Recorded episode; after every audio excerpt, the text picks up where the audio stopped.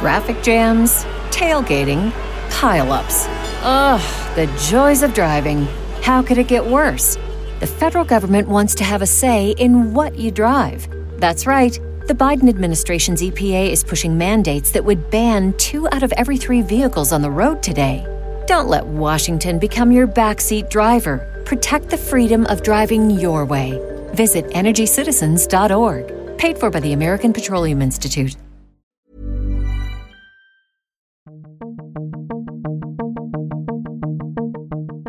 Hello and welcome to The Economist Asks. I'm your host, Anne McElvoy, head of Economist Radio. For 175 years, The Economist has been asking difficult questions, and it's taken a stand. To mark this anniversary, The Economist is launching Open Future across all of our platforms, continuing our founding mission.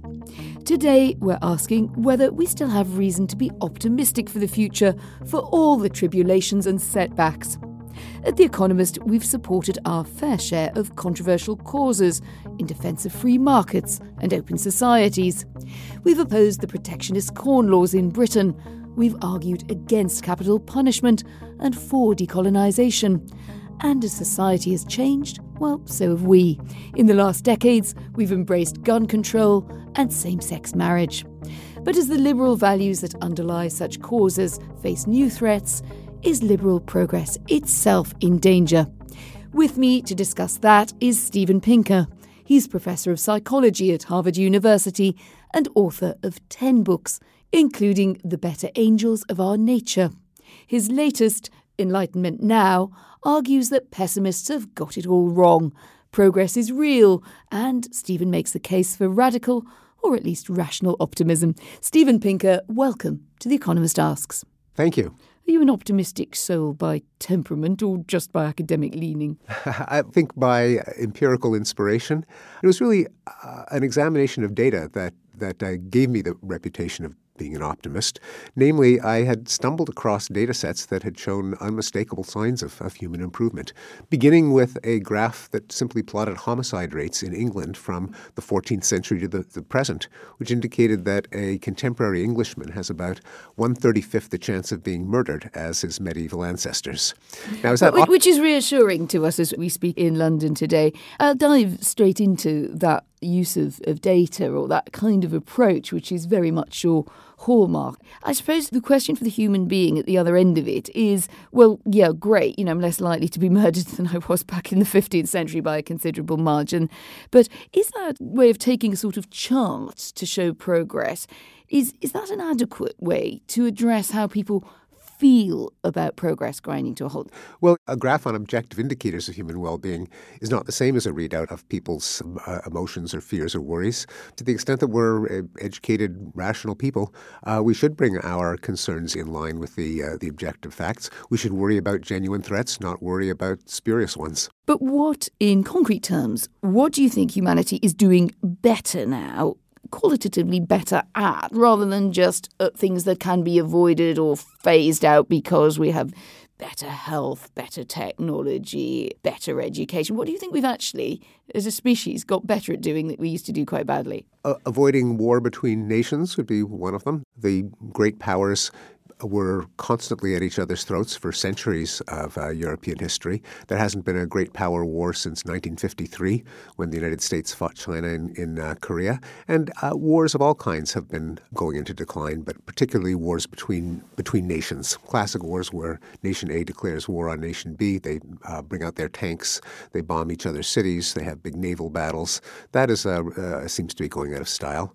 Does it? I mean, Syria, Iraq, one possible way of looking looking at it is that warfare has changed, that the cycles are shorter, that the combatants are not the global powers. But if you look at the, the, the devastation and the human cost of something uh, like Syria, it would be hard to say that bombing cities is going out of fashion. Well, Syria is a civil war, although it's an internationalized civil war because there are, which is one of the reasons why it's uh, so so vicious. Uh, interstate wars tend to kill more people than civil wars. Internationalized civil wars are, are somewhere in between, as uh, Syria is. And Syria, which is the, uh, by far the worst war in a generation, doesn't negate overall decade by decade trend toward fewer wars and fewer deaths in war. So even with a Syrian civil war, the global rate of death in warfare is less than what it was in the 1980s, which saw the uh, Iran-Iraq war, the um, Soviet invasion of Afghanistan and the resistance, also a very bloody war, the Vietnam War in the 60s and the 70s, civil wars uh, throughout Africa and Latin America in the uh, 60s, 70s, and 80s, the Korean War in, in the 50s, uh, massively destructive wars that we, we don't think of as humanitarian catastrophes, even though they truly were. One of the reasons for our misperception of the trajectory of the world is that our moral standards have risen so that we see catastrophes in human terms more than our ancestors did. And we confuse a rise in our standards with a sink in the state of the world. Well, that's interesting. It brings me to the, the question of, of, democracy and the state of democracy around the world, which we, we've also addressed in a, a recent podcast, actually, with a, another guest, an author from Harvard, who was concerned that it was in decline. I'm guessing you don't overall uh, share that view. But people would look perhaps at, at, the last decade, they'd see rise of populist movements, they would see uh, Donald Trump being elected in the US. If you're inclined to think the European Union is a good thing, you, you might think that Brexit has something to do with it, even if it is, is not in itself necessarily uh, backward looking. It, it sort of feels like it's a reaction against a sort of business as usual. Doesn't that s- suggest that progress is halting at the very least? Well, progress couldn't possibly consist of improvement of everything always everywhere. And so, of course, there are going to be uh, setbacks. Of course, there are going to be problems. But they are set against a backdrop of also unmistakable improvements in, improvements in uh, lifespan, in education, in uh, safety, in peace. And of course, this doesn't occur everywhere all the time, but these are, are overwhelming well, trends. aren't you just so, going, going around the elephant a bit here? I mean, the election of Donald Trump as president of the United States has several risks attached to it, and one of them would seem to be that it, it questions or puts a, a roadblock on a particular interpretation of progress. I don't just mean what you know left liberal academics in the US think of. It, it, it is a different way of uh, approaching American power in the world. It sits uneasily with the narrative, a broader narrative of outward looking engaged America. Why is that not such an exception that it worries you more? Well, it does worry me, and it does. Uh, certainly, the policies and mindset of Donald Trump challenge many of the forces that have actually given us the progress that we've enjoyed. In particular, it is a rejection of the Enlightenment ideals of a global community of international cooperation, of the primary target of our concern being the, the well being of the individual as opposed to the glory of the state, of commerce and trade as forces that make us globally both richer and nicer, that is more, more likely to cooperate economically rather than compete in, in uh, war. So, absolutely, the election of Donald Trump is not an example of progress, and it represents a, a pushback against some of the forces that have given us progress. It doesn't, though, mean that, that we haven't had progress. It's still true that life expectancy is not 30, even though Donald Trump has been elected. It is still true that there are no wars going on in Western Europe or Southeast Asia or Latin America. Again, the existence of progress is not the kind of thing that can be overturned with the result of a single election, at least not yet. You're a psychologist by, by background. I mean, that, that, that's you know your academic expertise in which you, you base a lot of your arguments. What is it about our biases you, do you think that, that make us think things are going from bad to worse? One bias is called the availability heuristic, that we estimate risk and danger by memorable examples rather than by statistical data sets that aggregate both the bad things and the good things. Good things tend to be unnoticeable, they're not photogenic. A country that is at uh, peace city that hasn't suffered a terrorist attack, almost by definition, are not news. Uh, wherever violence does occur, or disease, or poverty, that does make news. And since our intuitions are driven by memorable examples, as long as the rate of bad things hasn't fallen to zero, there'll always be plenty of examples for the uh, the media to serve us, and they will uh, affect our perception. There's also a, a, negativity bias in human nature that we tend to be vigilant about things that can go wrong and are more affected by losses and dangers than by safety and gains. And so our general attitude with the presence of risk is, is uh, to worry about it and to opine about it in giving our uh, impression of the state of the world as a whole. You, you do seem to blame the media for feeding pessimism. I think one of the many charts uh, in your book suggests that uh, media coverage has got significantly more negative over the, the, the last century. Is that because it's it's feeding a, a sense of desire for bad news, or is it your kind of heuristic argument that uh, it's actually a cognitive bias and we can't escape it. Yeah. There are uh, recent data that suggest that the belief that negative news sells may be a, a myth, that it's often the positive stories that get the most clicks and, and shares and eyeballs, and that the major media industries may even have to calibrate their strategy to, in the purely mer- mercenary attempt at financial stability and, and growth.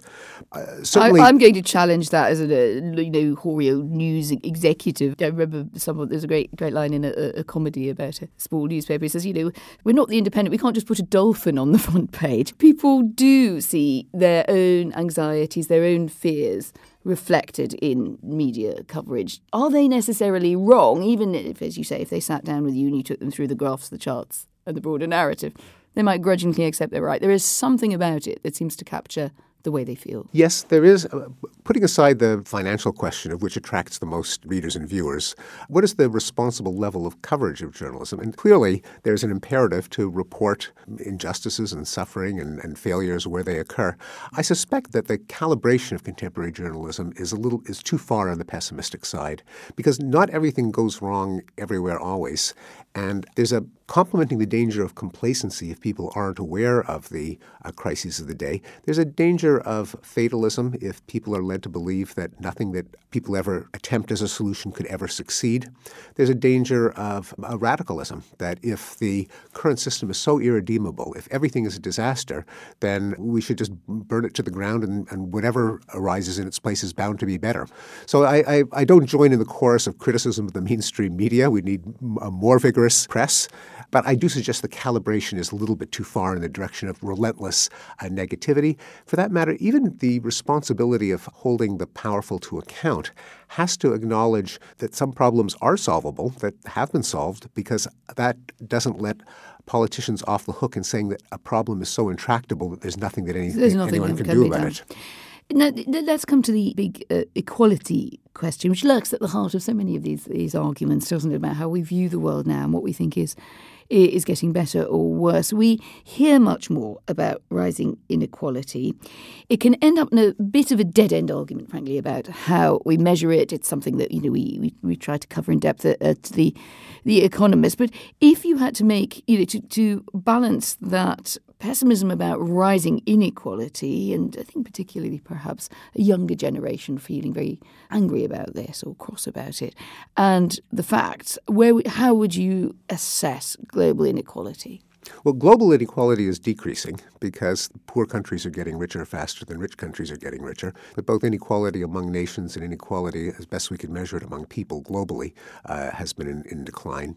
Inequality within rich nations, particularly English speaking rich nations, has, uh, has increased. Some of them, in particular, the United States and England, inequality is increasing. In others, like Scandinavian countries and Germany, not nearly as much. But if you're living in a country, let's take America, take Britain, for instance, as, as examples here in the English speaking world, would you be right? To claim that inequality and a big rise in inequality or persistence of it is a major problem, or should you be saying, you know what, it's not as bad as um, Jeremy I, Corbyn's saying or whatever? Yeah, I don't think that income inequality per se is a problem. I think there are other problems that often correlate with income inequality. One of them being the fate of the poor. These aren't the same thing because an economy is not a, a fixed pie; it's not a zero-sum game morally, we ought to be concerned with how well the poor are doing, not with how well the rich are doing.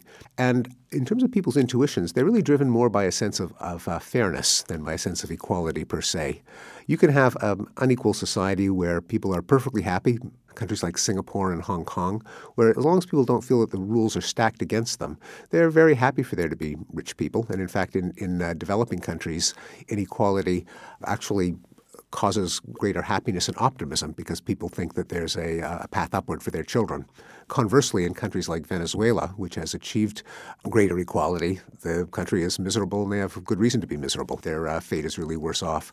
So I think the two issues of fairness and the uh, straits of the poor are both significant. Inequality per se is a distraction. I think it's the kind of argument you make that sometimes riles your critics, that they think it is a bit glib. We spoke to Nicholas Taleb, for instance, on this podcast recently, and he's attacked your writing in quite rude terms. Hasn't read it, but he's but attacks it. Yes. Are you sure he hasn't read it? Yes. How do you know? Oh, because he accuses me of neglecting topics that, that uh, are discussed for 20, 30 pages. Well, he's spoken for himself on that. But is he onto something? As in, there is something that people find a bit irksome about this kind of glad, confident morning Dr. Pangloss approach to well, enlightenment? Uh, Pangloss was a pessimist. He said this is the best of all possible worlds, and I think the world can be much better than it is today. It's not Panglossian to say that people live uh, to the age of 80 today, and then 200 years ago they lived to the age of 30. Is that Panglossian or is that an objective statement of fact? It's not Panglossian to say that the rate of extreme poverty has fallen to less than 10%. That's just a fact. That's not Panglossian. It's not Panglossian to say that there are no wars in Southeast Asia or Western Europe or Latin America, but there, there used to be. Uh, that's a fact. It's not Panglossian to say that the rate of homicide in the United States has fallen by 50% in a couple of decades. That, that's a fact. People are so incapable of, of even grasping the very idea of progress that they consider a simple readout of the data to be uh, Panglossian. But Taleb's argument might be, and I'm trying to paraphrase him because he's not here with us, is that, uh, you know, in his sort of black swan theories, that bad stuff or events or unforeseens do come along. So maybe he's focusing on that. You're focusing on more well, actually, I, I, mean, basically, yeah. why is he so down on you? Yeah. Uh, I mean, you would have to ask him that. But in fact, both in The Better Angels of Our Nature and in Enlightenment Now, um, I, I, do discuss so called thick tail distributions. That is the fact that there's a non negligible probability of a catastrophe. I don't cite uh, Taleb because he wasn't the first to, to make that point. It was Lewis Fry Richardson. But uh, both can be true. It can be true that there are rising fortunes, but there's also a, a uh, significant risk of a catastrophe. And, I, and I, I do deal with that and uh, deal with the ways in which we can and ought to minimize the, uh, the risk of catastrophic events. You mentioned the decline of religious faith as being likely to benefit the world as more people turn to reason or sort of non-religious uh, sort of humanism. Humanism is yes. a good phrase to to solve their problems. Thank you. Uh, do you worry that this argument might repel a lot of people who are very reasonable religious people who also feel that religion has been part of, of progress, has often taken the edge off less civilized ways of, of dealing with each other, and that it motivates people for the good? You're being a, a, bit harsh on religion? First of all, it depends on the religion. I mean, people often give as an example the um, Quakers' campaign for the abolition of slavery, and that is to be praised. But to put it mildly, not all religions are Quakerism. While I think religious, are you, how are you trying to say that some religions are inherently less progressive than others? And would you name names? Know, some religions are less progressive than others. At least, but the thing is that, that religions themselves are well, uh, which are not targets. progressive. Well, right now, um, it's very hard to argue that mainstream Islam is a progressive force for gender equality, for tolerance of homosexuality, for peace. All of the ongoing wars today have a radical Islamist force as one of the factions. But you um, said mainstream Islam wasn't yes. in itself, and you, you well, think it is not inherently attuned to or doesn't sit happily with a progressive view of society. Am I right? I don't put words in your mouth. certainly, um, uh, Orthodox Islam uh, has not been, but but Islam itself is uh, involves many, many strands. And Islam but, now does it sit happily or not with? Uh, it, it, does not and nor does nor does fundamentalist evangelical Christianity. So I think it's very hard to make the argument that faith in supernatural forces can be a progressive development because the world is not governed by miracle, it's not governed by divine intervention, it's governed by the laws of nature and by human action. To the extent that our policies are driven by uh, beliefs and things that don't exist, they are unlikely to result in an increase in human welfare. So we have a, a big project underway called Open Future, which is debating how societies can stay more open? What are the challenges uh, to that? And, and taking on some of the arguments that are often raised against uh, progress.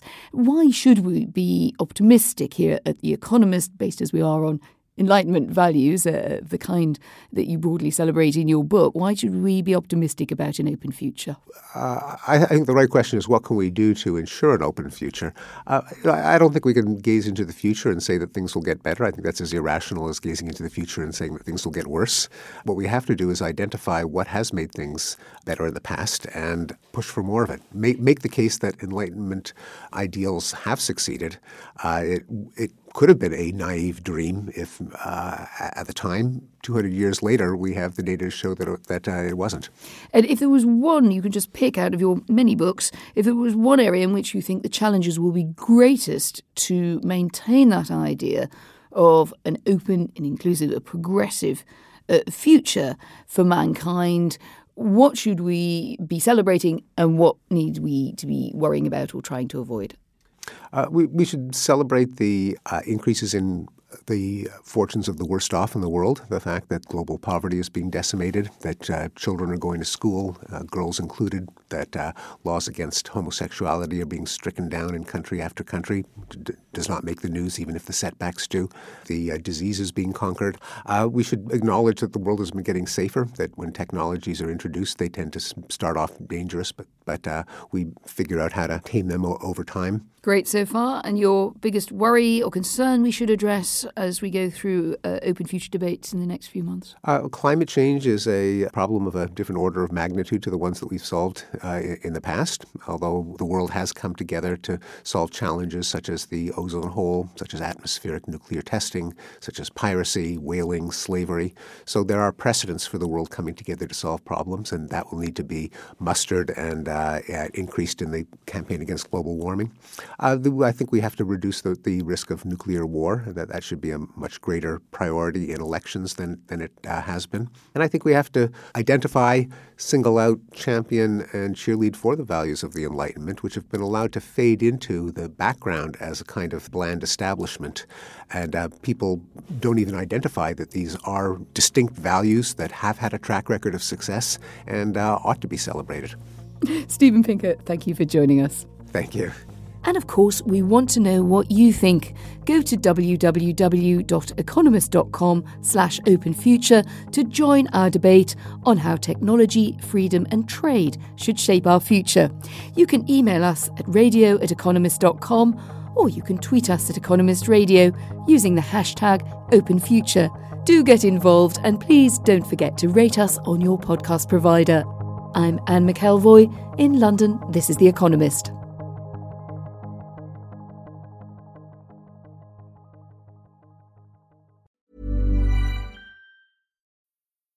Need mealtime inspiration, it's worth shopping Kroger, where you'll find over 30,000 mouth-watering choices that excite your inner foodie. And no matter what tasty choice you make, you'll enjoy our everyday low prices, plus extra ways to save, like digital coupons worth over $600 each week. You can also save up to $1 off per gallon at the pump with fuel points. More savings and more inspiring flavors make shopping Kroger worth it every time. Kroger, fresh for everyone. Fuel restrictions apply.